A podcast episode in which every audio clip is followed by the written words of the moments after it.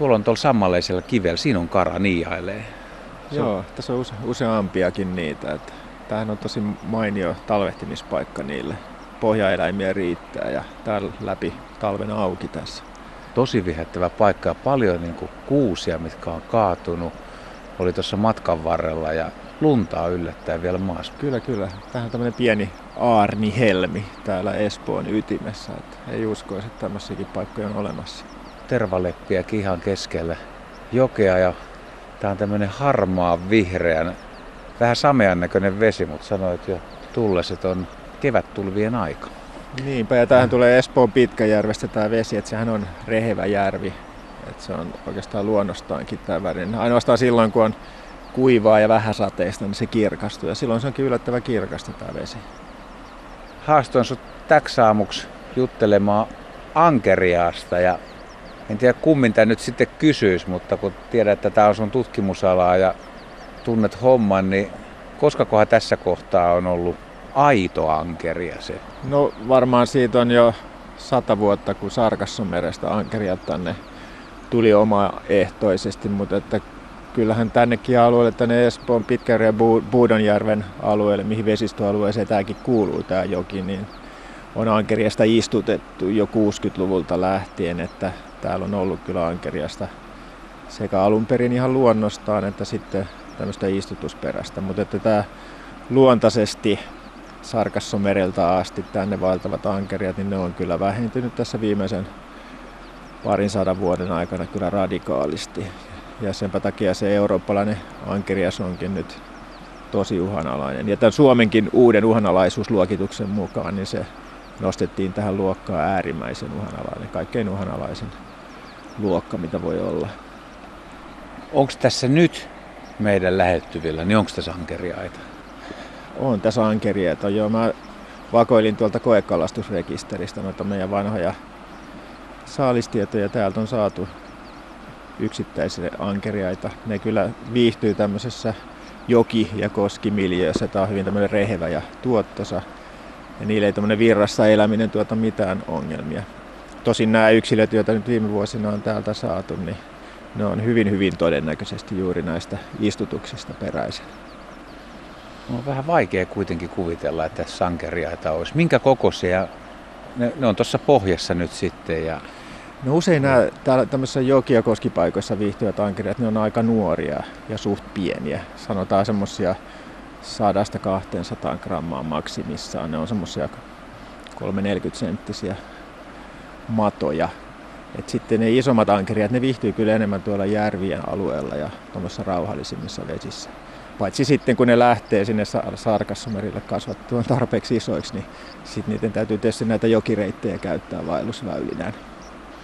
Eli nämäkin, jotka on istutettu tänne, niin nämä lähtee sinne Sarkassomerille. Sä uskot tähän huipputarinaan, mitä on kerrottu jo pitkään? Kyllä ne lähtee itse asiassa tuolla Lahden Vesijärven laskujoessa, Vääksyjoessa, niin siellä on merkitty ankeriaita tässä viime vuosina noin tuhat kappaletta. Ja sitten niitä on kuljetettu tuonne Suomenlahteen näiden voimalaitosten ohi turvallisesti ja tuonne Kymijoen suualueelle. Ja niitä on vapautettu niitä merkittyjä ankereita. Ja niitä on tosiaan saatu tästä meidän rannikolta vähän kauempaa. Sitten niitä on saatu Virosta ja Ruotsista ja Tanskasta ja ihan tuolta Saksasta asti. Et näyttää siltä, että nämäkin ankereet, jotka on istutusperäisiä, niillä on se vaellusvietti tallella ja ne sitten pyrkii kuitenkin sinne kohti Sarkassomerta. Mistä sä tiedät, että ne jatkaa sitten Sarkassomerelle? No ei, ei niistä nyt ehkä just näistä merkityistä kaloista tiedetä, mutta että niitä ankerieita on nykyteknologialla kyllä merkitty sitten täällä Euroopan rannikolla ja Itämeren alueella tämmöisillä satelliittiloggereilla, jotka siis mittaa meriveden lämpötilaa ja suolapitaisuutta. Ja tota, ne vetää sitten niitä satelliittimerkkejä perässään ja sitten niitä on löydetty sieltä, ne pompsahtaa sitten pintaan jossain tietyssä vaiheessa. Ja niitä on löydetty sieltä Sarkassomeren alueelta näitä satelliittipaikannettuja lähettimiä. Ja niiden sisältämän tiedon perusteella, siis lämpötila- ja suolapitoisuustietojen perusteella, niin on voitu hyvin yksiselitteisesti päätellä, että ne on olleet jossain 300-400 metrin syvyydessä silloin kutuaikana. niin siitä voitu päätellä, että se on nimenomaan just siellä Sarkasson meressä ja noin 300-400 metrin syvyydessä se ankeriaiden kutupaikka. Se oli vielä joku kymmenen vuotta sitten niin aika lailla mun mielestä hämärämpeä tuossa, kun luki artikkeleita, niin kukaan ei ollut nähnyt niitä, ei ollut tarkkoja paikkoja, ei ollut semmoista sataprosenttista tietoa. Vai tulkitsinko mä väärin sitä? Kyllä se varmaan ihan oikein tulkinnut. Siis se ankeriaan lisääntyminen on tosiaan ollut aika moni mysteeri. Et vasta tuossa 1800-luvun lopulla niin selvisi, että, että niitä ankeriaan nuoruusvaiheita tulee sieltä Sarkassomereltä. Että aikaisemmin niitä löydettiin Välimereltä esimerkiksi. Kuviteltiin, että ne lisääntyy Välimeressä. Sitten todettiin, että niitä ei löydykään Välimeren itäosasta niitä ankerian toukkia, vaan enemmänkin sieltä länsiosasta. Ja sitten havaittiin, että nehän tulee Atlantilta. Ja sitten pikkuhiljaa sieltä Atlantilta löytyi näytteitä, tämmöisiä vanhojakin näytteitä. Tanskalaiset biologit selvitti tätä aika ansiokkaasti ja sitten ne lopulta tuli siihen tulokseen, että ne lähtee sieltä Sarkassomereltä. Ja sieltä sitten kun tehtiin tämmöisiä poikaspyyntejä, niin toden totta sieltä löytyi niitä. Mutta siis alun perin kuviteltiin, että ankeriat nousee mudasta. Tai jopa tämmöinen romanttinen käsitys, että ne syntyy kastepisarasta, johon osuu auringon säde. Kun ei kerta, kaikki, kun kerta kaikkiaan tiedetty, että mistä ne tulee. Mutta miksi ne menee sinne Sarkassomerelle? Onko siitä tietoa? No siitä on semmoinen mielenkiintoinen teoria, että tämä ankerias on hyvin vanha laji, kymmeniä miljoonia vuosia vanha laji. Ja silloin aikoja sitten, niin nämä mannerlaatathan, Amerikan ja Euroopan mannerlaatat oli hyvin paljon lähempänä toisiaan. Et itse asiassa se silloinen Sargassameri, sillä nyt tuskin sitä nimeä silloin oli, mutta että missä nämä ankeriat silloin alun perin lisääntyi, niin se oli huomattavasti lähempänä tätä Euroopan rannikkoa kuin nykyään. Ja nyt se pikkuhiljaa sitten loittonee muutaman sentin vuodessa yhä kauemmaksi ja kauemmaksi. Ankerian on sitten pitänyt sopeutua tähän loittonemiseen. Ja nyt on sitten käynyt niin, että näillä Suomenkin ankerialla on se 8000 kilometrin kutumatka ennen kuin ne on siellä Saarikassameressä. Mutta eikö tämä kuulostaa aika järkeenkäyvältä selitykseltä? Se on ihan hyvä selitys, mutta se kuulostaa kumminkin aika työläältä, kun Mitkä olosuhteet siis? Miksi pitää mennä sinne asti? No se on ollut hyvä kutupaikka ja sitten tämä poikasten kehitys on mainiota ajelehtiä vaan merivirtojen mukana. Ne tämmöiset leptokefalustoukat, miksi, miksikä niitä ankerian toukia kutsutaan, niin nehän on tämmöisiä läpikuultavia lehtimäisiä, isot hampaat omaavia planktonsyöjiä niiden on helppo kehittyä sieltä Sarkassomerestä merivirtojen mukana, ajelehtiä siinä ja napsia ympärillä olevaa planktonia. Se on tavallaan semmoista ilmaiskyytiä.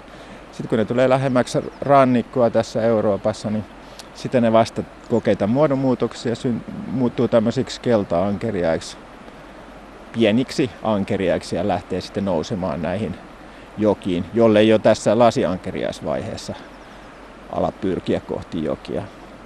Ja se on ilmeisen tarkoituksenmukaista ja evoluution miljoonien vuosien tulos, niin ei se nyt ihan hölmy voi olla.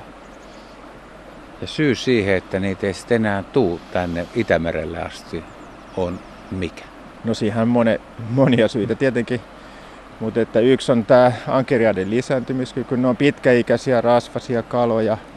Niihin kertyy kaikenlaisia ympäristömyrkkyjä nykyään, raskasmetallia, PCPtä, joka on heikentänyt sitä lisääntymistulosta. Sitten tietysti kun se on herkullinen ruokalaji, ruokakala, niin sitä on pyydetty ihan liikaa siihen ympäristön kantokykyyn tai luonnontuotantoon verrattuna. Ja sitten nyt kun on keksitty tämä, että niitä poikasia pyytämällä niin voidaan sitten kasvattaa ankeriaita ruokakalaksi, niin se on yhä niin kuin suurempaa bisnestä ja se on nyt aika vakavasti sitten uhannut näitä luonnonvaraisia tai tätä luonnonvarasta ankeriaskantaa.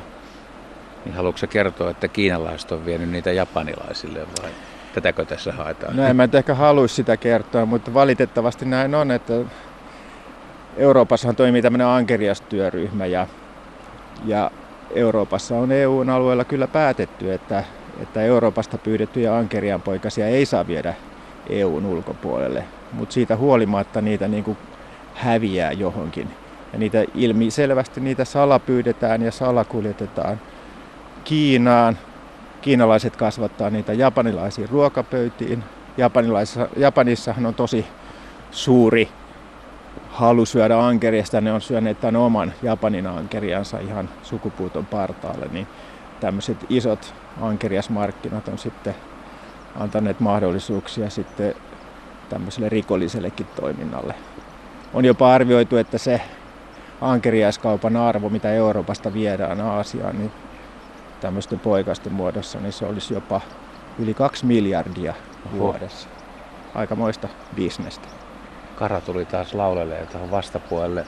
Entäs nämä sitten meidän ankeriaat, niin onko nämäkin nyt sitten tuotu jostain Englannin kanaalista pyydystettyä vai mitä ne, meillä on? Viime sitten? aikoina niitä on pyydetty Severnjoesta sieltä Lounais-Britanniasta. Se on Britannian suurin joki, joka laskee siis sinne Atlantin valtamereen. Ja se on vielä semmoisella alueella, että nämä luonnossa syntyneet ankerianpoikaset aika helposti sinne pääsee ja niitä nousee vielä suht suuria määriä sinne ja niitä sieltä pyydetään ja niitä istutetaan sitten eri puolille Eurooppaa ja Suomeenkin. Mutta osa tästä pyydetystä poikastuotannosta niin kyllä ilmeisesti katoaa johonkin ja menee tämmöiselle pimeille markkinoille. Mutta tämän istutusten tarkoituksena on tietysti osittain elvyttää tätä ankeriaskantaa ja saada ne kasvamaan sitten muuallakin kuin siellä ahtaasti siellä Britanniassa, jotta se koko ankeriaspopulaatio voisi paremmin.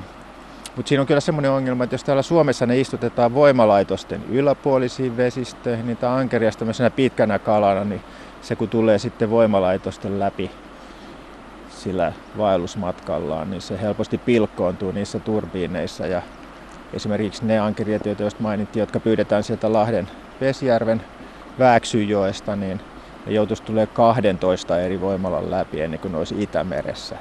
Ja se on niin kuin ihan varma, että jos ei niitä kuljetettaisi sieltä sinne Kymijokisuuhun, niin ei ne kyllä hengissä sieltä omaehtoisesti selviäisi.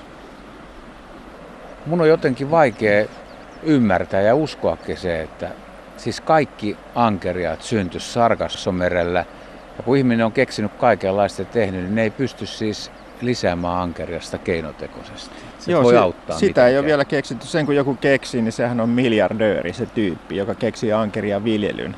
Eli pystyisi kasvattamaan emokaloja ja tuottamaan mätiä ja poikasia ja ruokakalaa sillä tavalla. Että nyt tällä hetkellä ne on todellakin luonnosta pyydettyjä ne kaikki poikaset. Mutta se, että ne on todellakin yhtä ja samaa populaatiota, kaikki Euroopan ankeriat kutee siellä Saarkassumeressä. Se on ihan tämmöisillä geneettisillä selvityksillä havaittu, että siellä ei ole mitään semmoista eriytymistä tapahtunut. Että niillä ei ole eriytyneitä lisääntymisalueita, vaan kaikki ankeriat, jotka sinne menee, niin lisääntyy siellä sitten ihan sekaisin keskenään ja sinne ei pääse tämmöistä eriytymistä tapahtumaan.